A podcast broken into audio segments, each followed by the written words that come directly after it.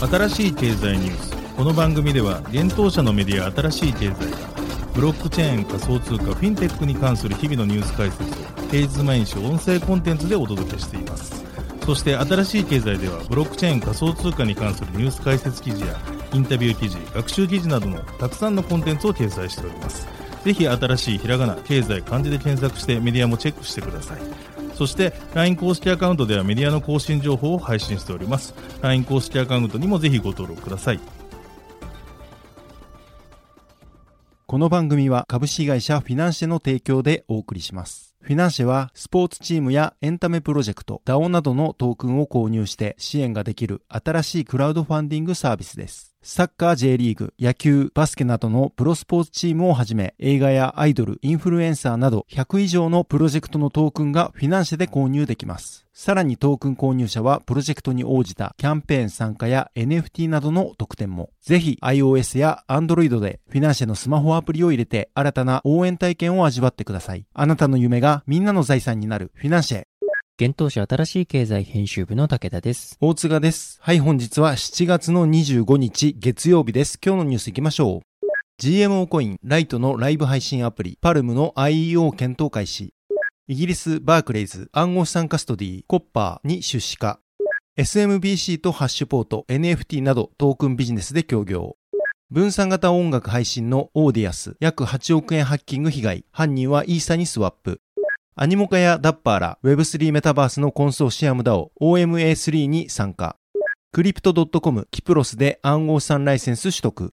一つ目のニュースは GMO コインライブ配信アプリパルムの来年夏 IEO 検討というニュースです。国内暗号資産取引所 GMO コインが同取引所で第2弾目となる IEO 実施へ向け検討開始したことが分かりました。GMO コインとしては今年5月に実施された FC 琉球発行の FCR コインの IEO に続く発表となります。GMO コインは7月25日ライブ配信アプリパルムを提供するライトと IEO による資金調達に向けた新規暗号資産販売検討に関する覚書締結を発表しました。両社は2023年夏に PLM トークンの IEO 実施を目指すとしています。発表によるとライトは IEO によって調達した資金をもとに次世代型ライブ配信プラットフォーム構築に向けたプロジェクトを推進し PLM トークンを活用した Web3 型のライブ配信プラットフォーム提供を目指すということです。なおライトは2020年4月に設立された企業で株主として B ダッシュベンチャーズ、千葉道場ファンド、X テックベンチャーズら数社 VC や個人投資家等が出資しているということです。IEO とはトークンによる資金調達を暗号資産取引所が支援し、具体的には主体となって発行体のトークンを販売するモデルのことです。国内において IEO を実施したのは、ハッシュパレットによるコインチェックでのパレットトークンと、サッカー J2 リーグに加盟する FC 琉球による GMO コインでの FCR コインとなっています。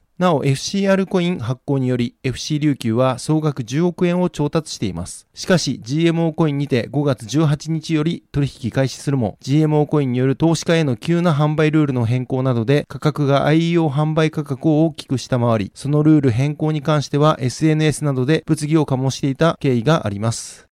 続いてのニュースいきます。イギリスバークレイズ銀行が暗号資産カストディ企業コッパーへ出資する予定であると7月24日スカイニュースが報じたというニュースです。報道によればバークレイズは数百万ドル投資する予定だといいます。なお、コッパーへの出資に関しては数日以内に詳細が確定するといいます。コッパーは昨年より数億ドル規模の資金調達を計画し動いています。なお今年3月にコッパーはアメリカ大手金融機関ステートストリートと契約を締結しました。その契約の目的はステートストリートの子会社であるステートストリートデジタルがコッパーの技術を活用して機関投資家向けのデジタル資産カストディサービスを開発するためとのことです。ただ両社はイギリスの規制当局との承認プロセスの段階にあり、まだサービス開始には至っていないようです。なおバークレーズは今年5月に機関投資家向けに暗号資産取引サービスを提供するエルウッドテクノロジーズへ出資をしています。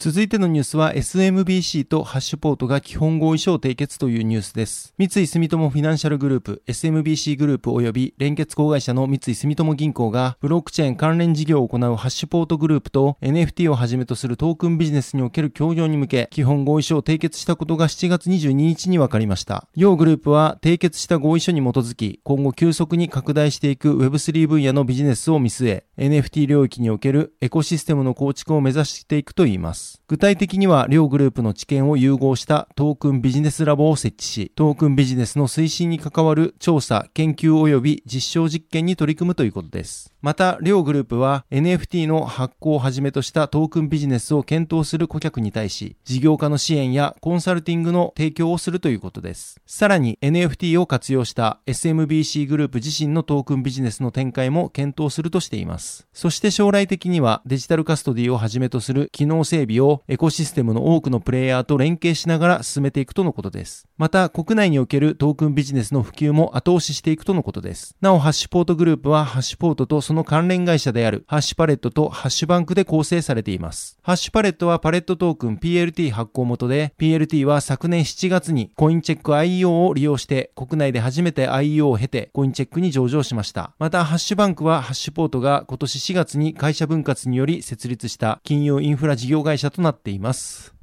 続いてのニュースは、オーディアスが約8億円のハッキング被害というニュースです。分散型音楽配信プラットフォーム、オーディアスが不正なハッキング攻撃により600万ドル、日本円にして約8.1億円相当のオーディオトークン流出の被害に遭ったことが7月24日分かりました。発表によると攻撃者は、コントラクト初期化コードのバグをつき、ガバナンスシステムを変更し、ネットワークのステーキング量を変更したといいます。これにより攻撃者は、オーディオトークンの転送を要求するガバナンス提案ナンバー85を実行し、オーディアスコミュニティトレジャリーが保有する約1800万オーディオを自身のウォレットへ7月23日23時11分世界協定時に移したということです。なお、攻撃者のウォレットを確認すると、攻撃者は取得したオーディオトークンを DEX ユニスワップ V2 で705イーサ、約110万ドルにスワップをし、それを複数回に分け、トルネードキャッシュへ送信して資金洗浄を行っています。攻撃者がオーディアスより取得した際のオーディオトークンの市場価値は600万ドルを超えていましたが、最終的には約6分の1程度の価値となる110万ドルのイーサとなっています。なお、オーディアスはハッキング攻撃を受け、トークンの残高確認や転送などを含めるスマートコントラクト機能を一時的に停止していましたが、現在は再開をしています。オーディアスは2020年10月にローンチしたブロックチェーンとトークンエコノミーを活用した Spotify や SoundCloud のような音楽ストリーミングサービスです。独自通貨オーディオの発行と供給を行うことで分散化したノード運用を可能にしています。また、トルネードキャッシュとは受信者アドレスと宛先アドレスの間のオンチェーンリンクを切断し、トランザクションのプライバシーを向上するプロトコルです。しかし最近のハッキング事件ではマネーロンダリングにも利用されるケースが多く見られています。